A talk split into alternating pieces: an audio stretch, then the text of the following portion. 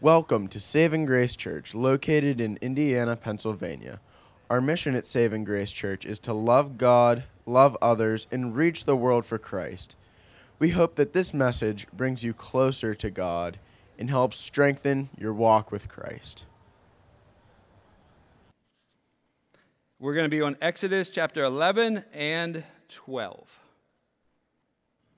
So last Sunday, Jason Rummel did an outstanding job taking us through the plagues of Egypt.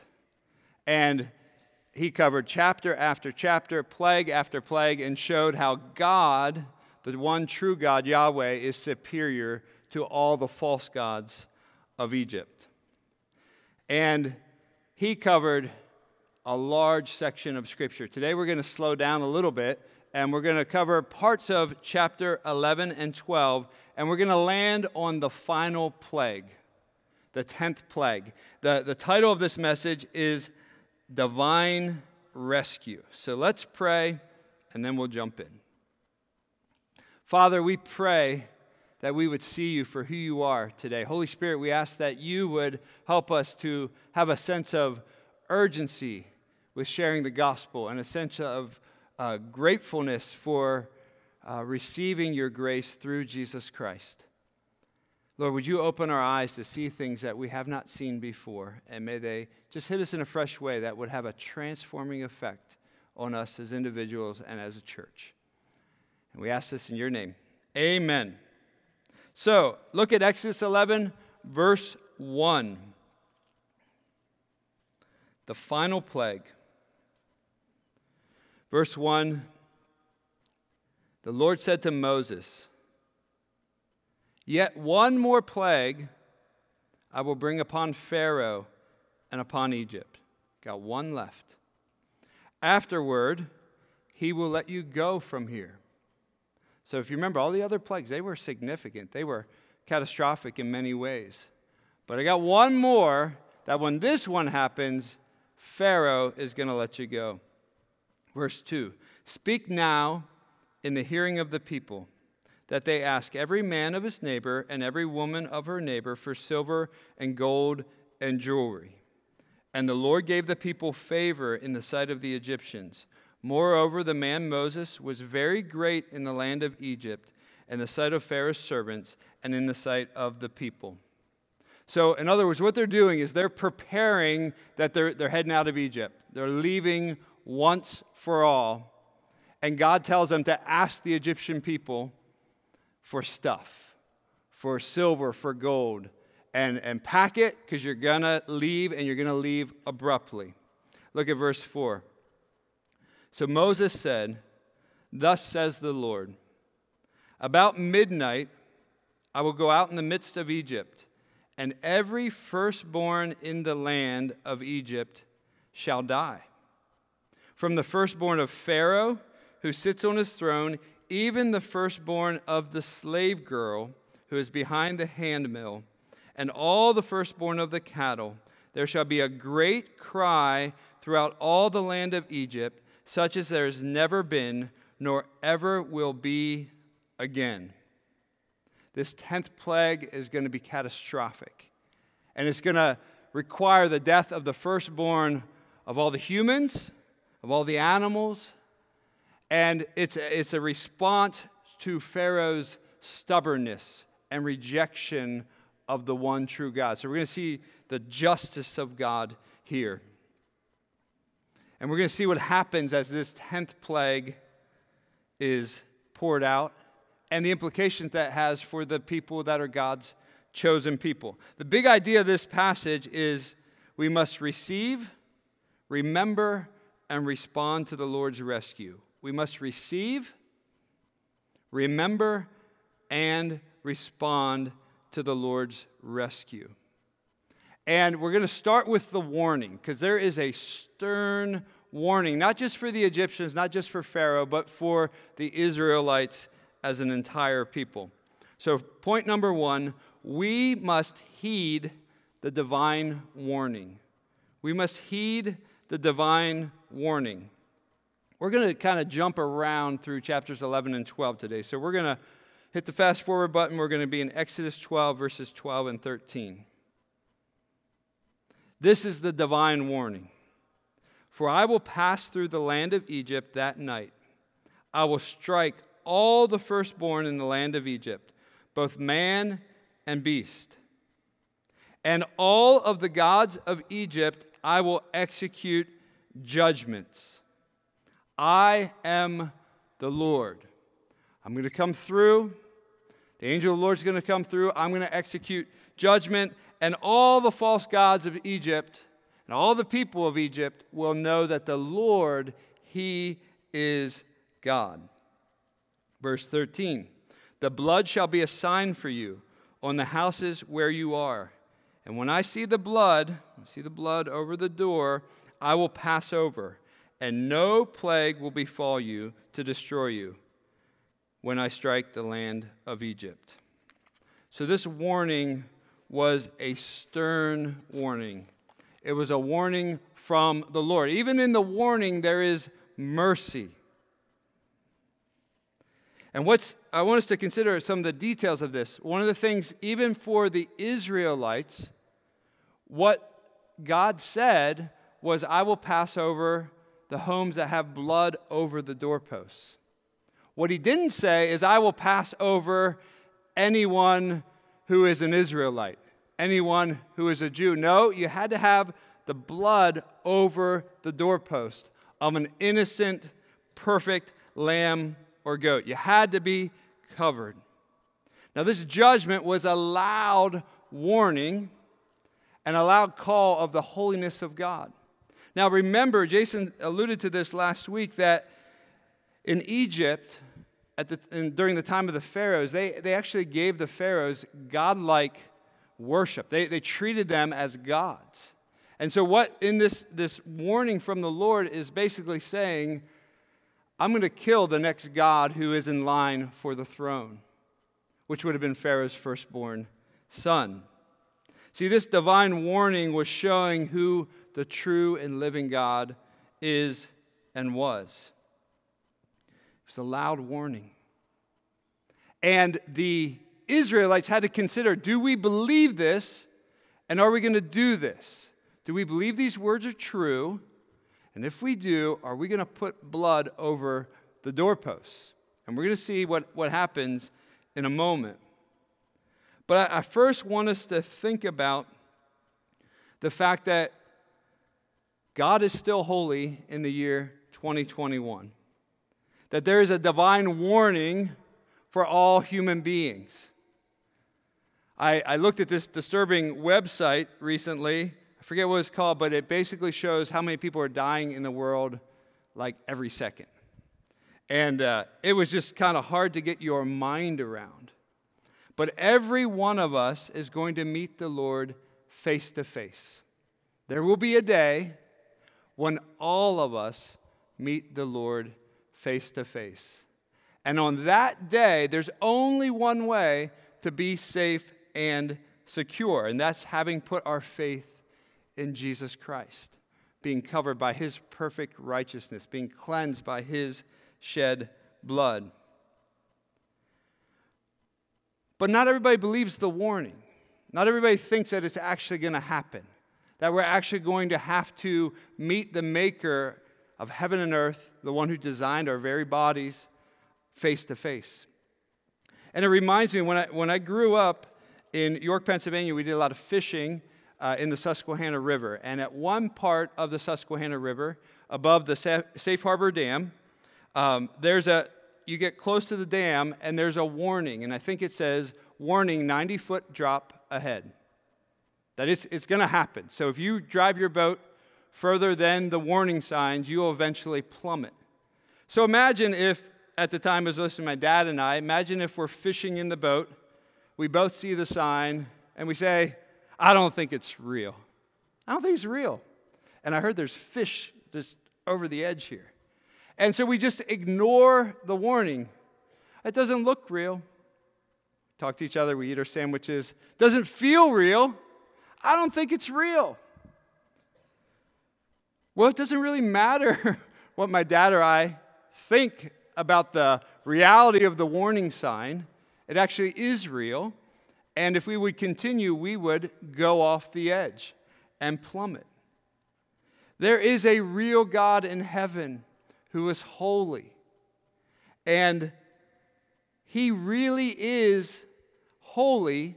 He's also loving, he's also merciful. But his terms of acceptance are really there's two ways to be right with him. The first is to be absolutely perfect, 100% of your life in thought, word, or deed. If you do that, you can be accepted by God. The problem is, it's impossible. No human being except Jesus Christ could do that. I mean, consider your thought life of the past year. What you thought about people, what you thought about the news, what you thought about the pandemic, what you thought about the presidential election. Um, just, just pick that lane alone. Uh, there's all kinds of fodder for failure of perfection. The other way is to accept God's provision because there is one who is perfect, and that is Jesus. So we must heed the divine warning. Consider these New Testament scriptures. So this isn't Old Testament Egypt, this is Jesus himself. Matthew 10 28. And do not fear those who can kill the body, but cannot kill the soul. Rather, fear him who can destroy both soul and body in hell. That's a New Testament divine warning. John 3:18 Whoever believes in him is not condemned, but whoever does not believe is condemned already, because he has not believed in the name of the only Son of God.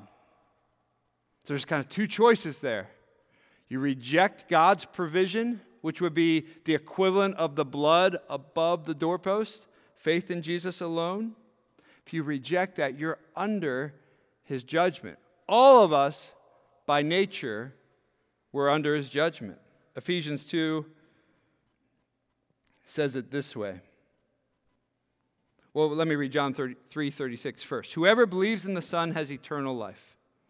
Whoever does not obey the Son shall not see life, but the wrath of God remains on him. The judgment of God remains on him. Ephesians 2 3. Among whom we all once lived in the passions of our flesh, carrying out the desires of the body and the mind, and were by nature children of wrath like the rest of mankind. So these are heavy verses that tell of a real divine warning that we need to grapple with. We need to think about. And so, for many of us, maybe watching or in this room, you've trusted in God's provision. And so, you're no longer under the wrath and judgment of God. And if that's the case, you should be filled with joy and gratitude and amazement and wonder. But there's most likely a number of you in the room, and maybe some of you watching, that you haven't yet heeded the warning. And you haven't yet accepted God's provision to spare you from the wrath to come. As many of you know, my kids run, and if you've been coming to church for a while, during cross country season and track season, I have the most running illustrations, and then I intentionally uh, try to drop them for a while. But I've been to three track meets in the last four days or five days, so they're, they're fresh in my mind. And, and I want, want you to think about if you've never been to a track meet, um, we like the longer events. And so this is the events that most people don't care about and uh, they take forever. But for those who love them, we, we love them. And so in the two mile, there are eight laps around the tracks, 3,200 meters, and it's painful. It hurts. Adam uh, just started this year, and he's getting to experience the, the pain and the fun of running in a western Pennsylvania spring, winter, summer, fall, all in the last two weeks. Um, so you're in the race, the gun goes off, and the race starts. And I want you to think of that as terms of like our life begins. You're born, you're conceived, you're born, you enter the world. The gun is off. So you're in this world and you're in this adventure and you're in this race. Well, in a track race, something happens at the final lap that if it, you didn't already know you were in a race, you are now fully engaged. And what happens is in the final lap, you'll hear this. And what happens when that, sorry if that hurt yours, what happens when that happens is everybody wakes up who was somewhat apathetic. They do. And the sense of alarm and the sense of the finish line is right there. Well, for those of you who do not know the Lord, my prayer this morning is that bell would ring loud in your ears. You do not know the day you will meet the Lord face to face. We can't bank on the fact that we will have another day, another decade, another quarter of a century, another half of a century. And so, my prayer today is the urgency of that day would hit you hard. And that you would turn from your sins and you would trust in Jesus. So you are protected and covered. And you are brought into a relationship with the Lord. See, what, what will happen on that day is we will be exposed for who we are. Those who are in Christ, all that exposure will be covered by Jesus' perfection and righteousness and shed blood. For those who are not in Christ, full exposure thought, word, deed, actions, things you don't tell anybody about, all on display before a holy God. And on that day, I want you to think about what will not protect you, save you, or prepare you for that day. Your bank account, your retirement will not protect you on that day. It will not cover you on that day. The Lord won't look, oh, got a lot of digits in that account. We'll let him slide. No, no money will protect you on that day. Our accomplishments will not protect us on that day. Some of you may have massive accomplishments in your profession and in your life and in your community. None of that will prepare you for that day. Our intelligence will not protect us. On that day, it doesn't matter how much you know, how many degrees you have. You are going to be exposed before the judgment of God. Our wit and cleverness will not protect us on that day. Some of us have a knack for talking our way out of things. Not so on that day. Our family and friends cannot protect us on that day. Some of you who have rejected the Lord have moms and dads, grandmas and grandpas, brothers and sisters, cousins, and good friends who love Jesus and live for Jesus. Their faith cannot cover you on that day. And lastly, this one might be confusing, but our religious duties will not protect us on that day. See, it's possible to go through the motions of Christianity without being under the umbrella of Jesus himself. So you can know Bible verses, you can know Christian songs, you can know the language, you can know the culture. But if you don't know the Savior, you're in great danger on that day. So we must heed the divine warning. This is why John the Baptist was so excited about his ministry and calling. Listen to this verse. This is John 1 29. See, John the, the Baptist had been called and prepared to prepare the way for the Messiah. He actually was filled with the Holy Spirit when he was in his mother's womb. So let that mess with your theology a little bit. Uh, so, as a grown man, this is what he said. The next day, he catches sight of Jesus, his cousin, coming toward him. Behold, the Lamb of God who takes away the sin of the world. Behold, there he is, the Lamb of God, the perfect one, without any blemish, fault, or defect. the one who can take away, wash away the sins of the entire world.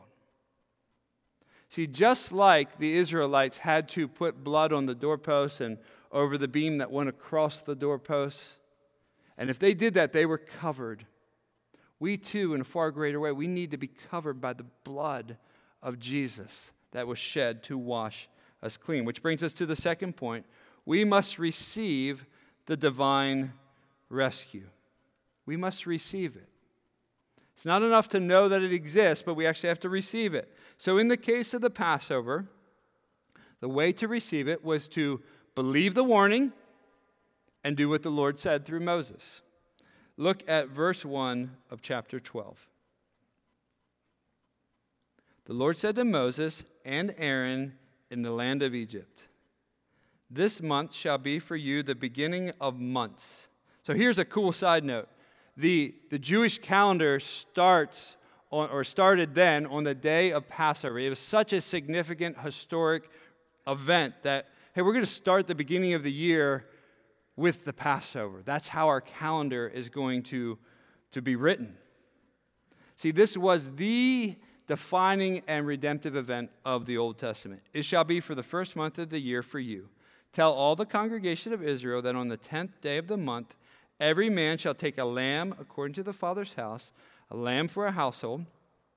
And if the household is too small for a lamb, then he and his nearest neighbor shall take according to the number of persons, according to what each of you shall eat, and make you count for your lamb. Your lamb shall be without blemish, a male a year old. You may take it from the sheep or for the goats, and you shall keep it until the fourteenth day of the month, when the whole assembly of the congregation of Israel shall kill the lambs at twilight.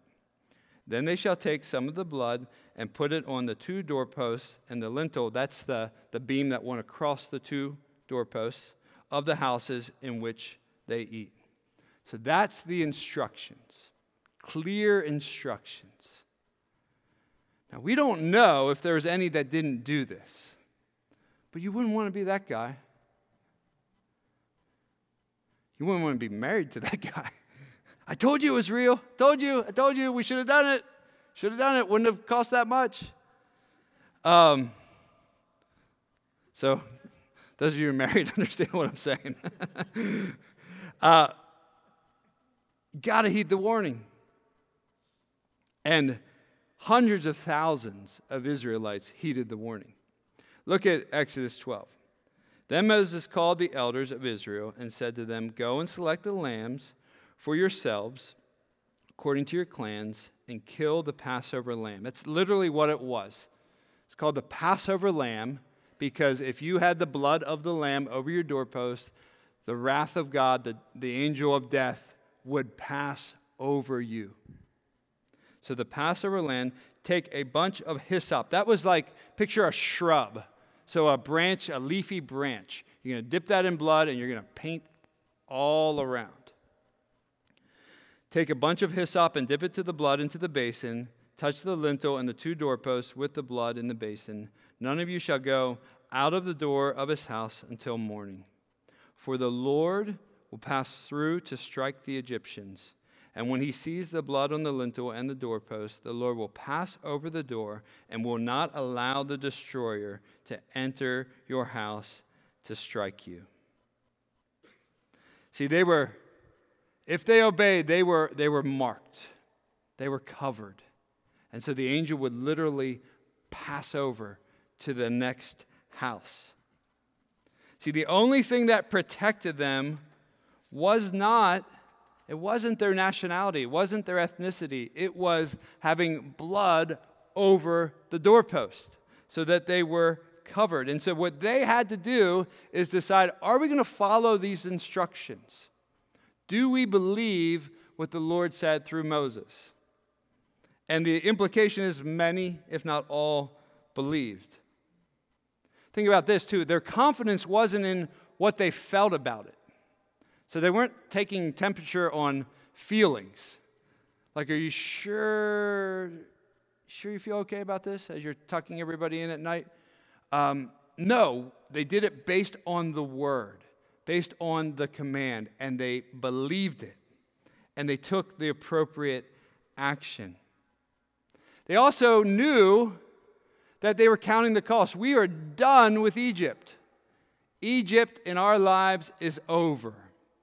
Because if this doesn't work, they just mark themselves against Pharaoh. And they were going all in with the Lord, with his command, and with his promises. So they do this, and imagine that night. They're not to go back out till morning. So they're in the house. They're probably not sleeping. They're probably not able to sleep because this is a, a major, major, major event. Exodus 12, verse 29. At midnight, the Lord struck down all the firstborn of the land of Egypt, from the firstborn of Pharaoh who sat on his throne to the firstborn of the captive who was in the dungeon, and all the firstborn of the livestock. And Pharaoh rose up that night, he and his servants, and all the Egyptians. And there was a great cry in Egypt. That's one of those phrases that I don't think we can appreciate. The, an entire nation, death has just swept through the land, and there was a great cry. It would have been a loud cry. It would have been happening household to household. For there was not a house where someone was not dead. Isn't that a sobering thought? Then he summoned Moses and Aaron by night and said, Up, go out from among my people, both you and the people of Israel, and go and serve the Lord as you have said. Pharaoh saying, Go. You know, Pharaoh's now grieving the death of his firstborn child. I don't know how old he was, but he was grieved. You need to go. Go serve the Lord. So Pharaoh has some acknowledgement that this Lord is real. Go. Take your flocks, your herds, as you have said, be gone and bless me also. So he just kind of throws that in. The Egyptians were urgent with the people to send them out of the land in haste, for they said, We shall all be dead. Leave. See, we have, they had a choice. Are we going to obey the warnings and, and take the provision? The warning was judgment was coming, the provision was put the blood around the doorposts. We as human beings have the exact same decision to make. Are we going to heed the warning and are we going to trust in the provision? The provision is the Lamb of God who takes away the sins of the world. It is Jesus Himself. He is the provision. And every human being has to decide am I going to receive the provision? Am I going to trust that Jesus, when He hung and bled and died on the cross, did so in my place, taking the judgment that I deserved? Am I going to so identify with Jesus that I'm leaving all other things, passions, desires behind and going all in with Jesus? See, it is our Passover night decision that we have to make. Romans 10 says this If you confess with your mouth that Jesus is Lord and you believe in your heart that God raised him from the dead, you will be saved. If you have a genuine trust that Jesus is Lord and King and Savior, you will be rescued once for all. For with the heart one believes and is justified, declared righteous, and with the mouth one confesses and is saved, is rescued. For the scripture says, Everyone who believes in him will not be put to shame. There is no distinction between Jew and Greek, for the same Lord is Lord of all, bestowing his riches on all who call on him. For everyone, listen to this, everyone, anyone who calls on the name of the Lord will be saved. Anyone, everyone who calls on the name of Jesus will be saved, no matter who you are, no matter how hardened you have been to the Lord, to acknowledging the Lord and the world He has made and the world that you live in. Maybe you have spent your life speaking against that. Maybe you have just spent your life being all tangled up in passions and desires. Maybe you spent your life pursuing things that will never satisfy. And now you're older and you're empty. You feel lost. And the things that promised life did not provide life. And it would take humility to say, I was wrong. I was totally wrong about everything I was pursuing. Well, we all have to have that moment. And when you do, you humble yourself and you call out to the name of Jesus, He will save you, rescue you, and give you life, and the Holy Spirit will come inside of you. And you will be so glad you were wrong. You will never regret owning how wrong you were. And then what will happen is you will go and tell everybody else that this is true. Jesus really is the Savior who came to seek and save that which was lost. Think about this verse. Think about what Jesus did for you. For our sake, he made him to be sin who knew no sin, so in him we might become the righteousness of God. That is the beauty of Christianity. Jesus takes our place. We switch places. He's credited with our disobedience, we're credited with his obedience. He takes our ungodliness, we are covered with his perfect godliness. No other religion or philosophy in the world has that exchange. And because of that exchange, it's an absolutely free gift to receive. This is why Paul wrote this For by grace you have been saved, through faith, through believing, through trusting. This is not your own doing, it's the gift of God, not a result of works, so that no one may boast. So if you are a Christian, you have received the most incredible gift that is humanly possible to receive. You are loaded spiritually. You have been given eternal life that began the moment you called out to Jesus. So you have to receive it. And if you do receive it, we must marvel in and remember the divine rescue. It is really good and healthy to marvel and remember that you've been rescued. I've been rescued about 25 years ago, 1996, quarter of a century. May I always marvel and remember that I once hated the Lord. I once mocked Christians and Jesus rescued me. We want to remember. This is why, if you read the Old Testament and you just circle Passover every time it shows up, you're going to be amazed how many times you see it.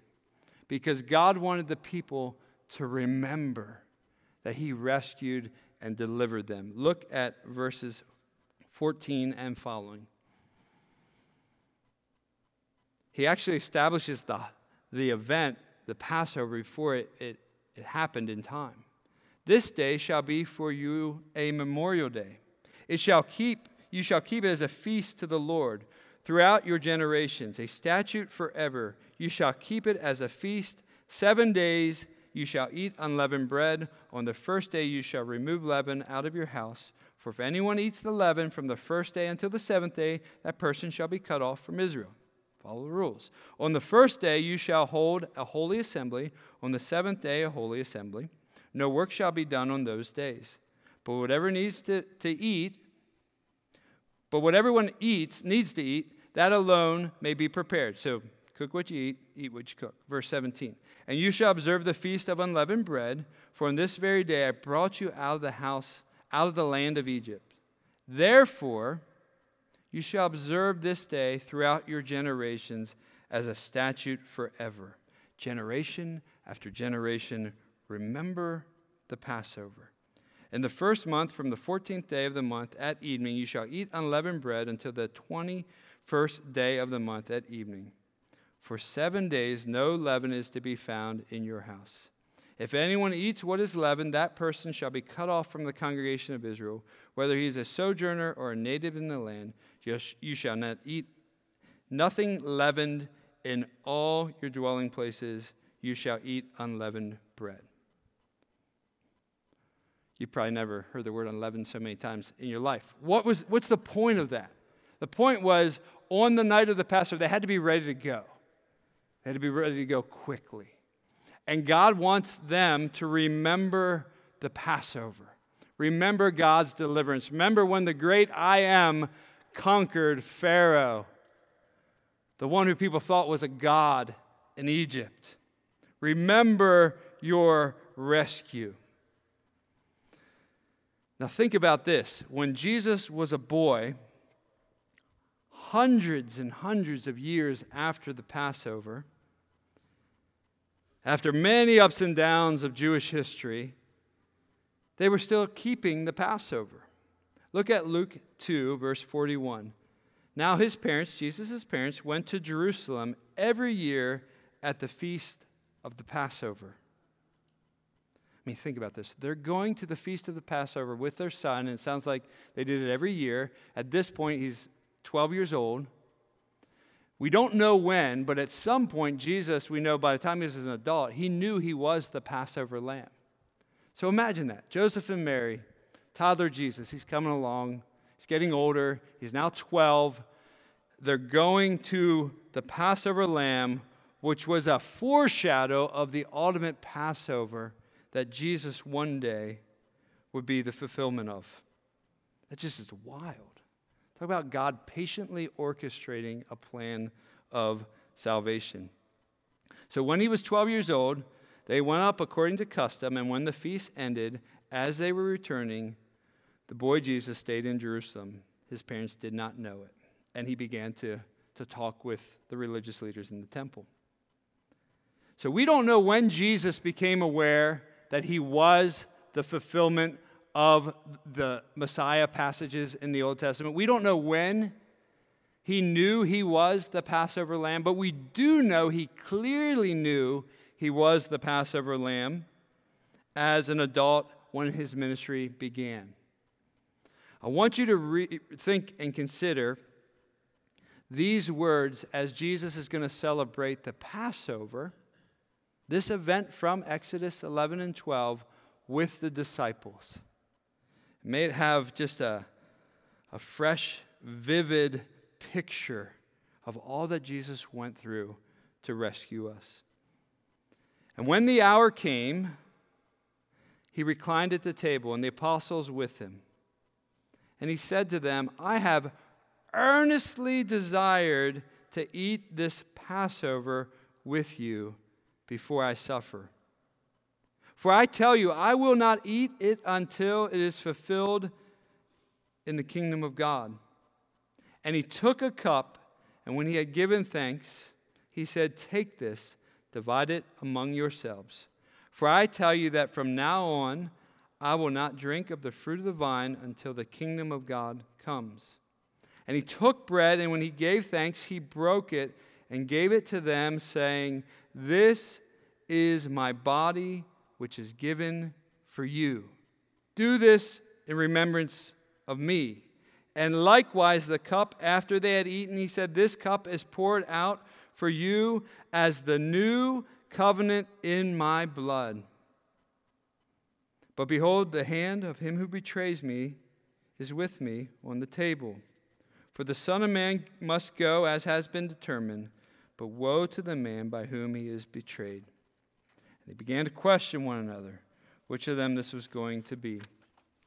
So there Jesus is, right before he's going to be crucified and he's making connections for his disciples. I am the Passover lamb. I am the one, the ultimate blood that will be put over you, that will cover you once for all. We, we have to marvel and be amazed at that. See, Paul said in 1 Corinthians chapter 5 verse 7, "For Christ our Passover lamb has been sacrificed." Jesus, our Passover lamb, has been sacrificed. So if you are in Christ, all guilt, shame, remorse, regret, washed away by Jesus Christ. See, this has real implications for today, for your life today, when you are hounded by memories of the past.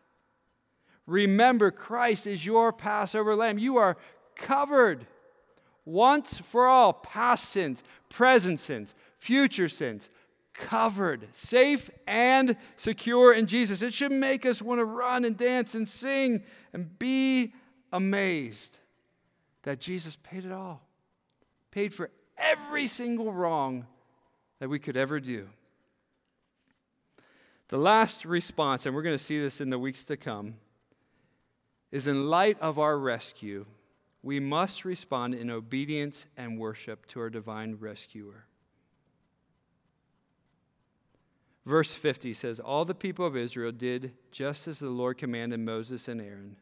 And on that very day, the Lord brought the people of Israel out of the land of Egypt by their hosts. And so we're going to see in the weeks to come, we're going to see the law is given, the Ten Commandments are given. There's a lot of requirements. But what I want you to remember when we get there is the rescue happened first. And so the worship and the obedience isn't to earn the rescue, it's a response to the rescue. And so if you are in with Jesus, if you have been saved by Jesus, you should worship, you should obey, you should do everything he says. Not to earn favor, but because you have favor. And you will be free. So let's have the band come up. Let's stand. We're going to sing one final song and respond to the Lord. Father, thank you for devising this plan where all our guilt, sin, and shame are placed upon the perfect Lamb of God. Lord, may the reality of this just amaze us, fill us with wonder and grace. Lord, fill our hearts with joy as we sing to you. And we ask all this in your name. Amen. Let's all stand.